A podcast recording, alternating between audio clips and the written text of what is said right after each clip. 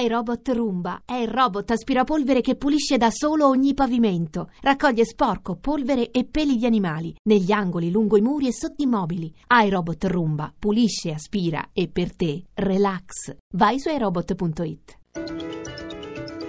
Radio 1 News Economy. 17.32, buon pomeriggio, ben trovati da Luigi Massi, borse europee contrastate sui mercati, torniamo tra poco per la chiusura in diretta di Piazza Affari, intanto parliamo di scioperi nel trasporto aereo, in corso l'astensione dal lavoro dei piloti Lufthansa, oltre 800 voli cancellati, 51 intercontinentali, disagi per 100.000 passeggeri, la protesta proseguirà domani, il servizio di Amalia Carosi.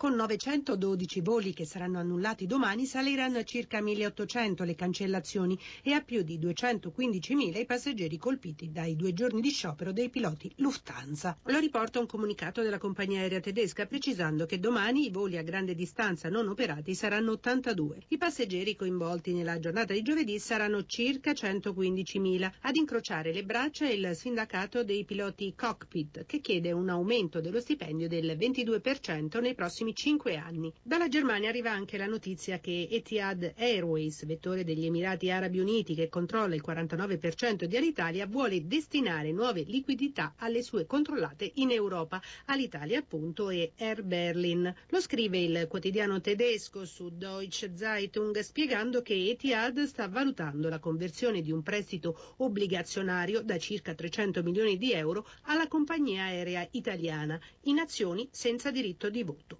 Etihad starebbe inoltre meditando un ingresso diretto nell'austriaca Niki, attualmente controllata da Air Berlin.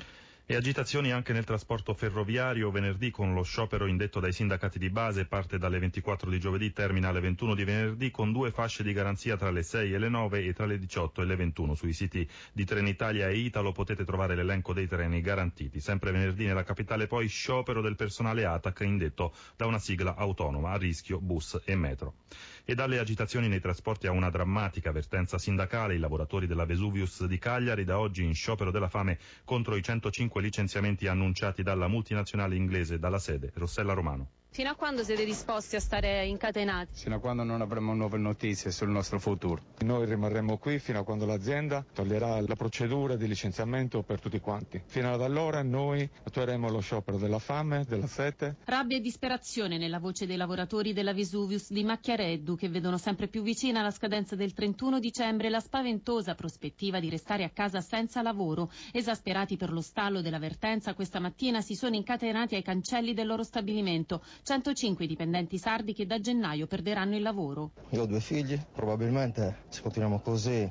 Da quanti anni lei lavora qui? 17. Un'azienda sana? Sanissima. L'ultimo incontro con i vertici della multinazionale inglese al Ministero dello Sviluppo Economico il 10 novembre scorso si è concluso con un muro contro muro, con l'azienda ferma nella sua decisione di chiudere gli stabilimenti italiani per delocalizzare nell'Europa dell'Est e il governo che minaccia di escludere dal mercato italiano la Vesuvius che non ha nessuna intenzione di cedere gli impianti comunque produttivi ad altri competitor. Marco Sorgia della RSU delegato al tavolo della trattativa. C'è una totale chiusura, per quello auspichiamo che le, le istituzioni del governo facciano la loro parte in tal senso. Se non c'è una soluzione che cosa accadrà? Saremo tutti a casa, ecco, che cosa accade? Saremo tutti a casa e sarà l'ennesimo dramma sociale per tutti noi, ecco, per il territorio. Siamo stanchi.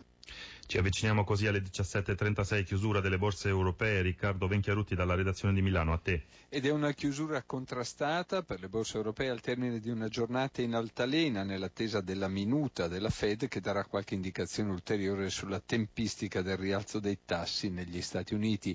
In Europa Londra chiude a meno 0,03, Francoforte meno 0,48, Parigi meno 0,42, oltreoceano il, il Nasdaq lascia lo 0,58 il Dow Jones sale dello 0,13 ha chiuso in questo momento anche Milano col Fuzzi Mib a più 0,07%. Milano sempre alle prese con l'esito del referendum e dopo una mattinata in forte ribasso dunque ha recuperato.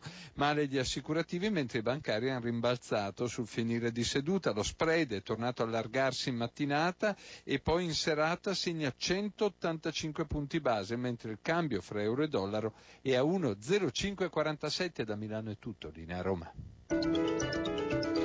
17.36 News Economy torna domani alle 11.32, il podcast lo trovate all'indirizzo newseconomy.rai.it, in regia Alessandro Pazienza da Luigi Massi, buon proseguimento d'ascolto su Rai Radio 1. Radio 1 News Economy.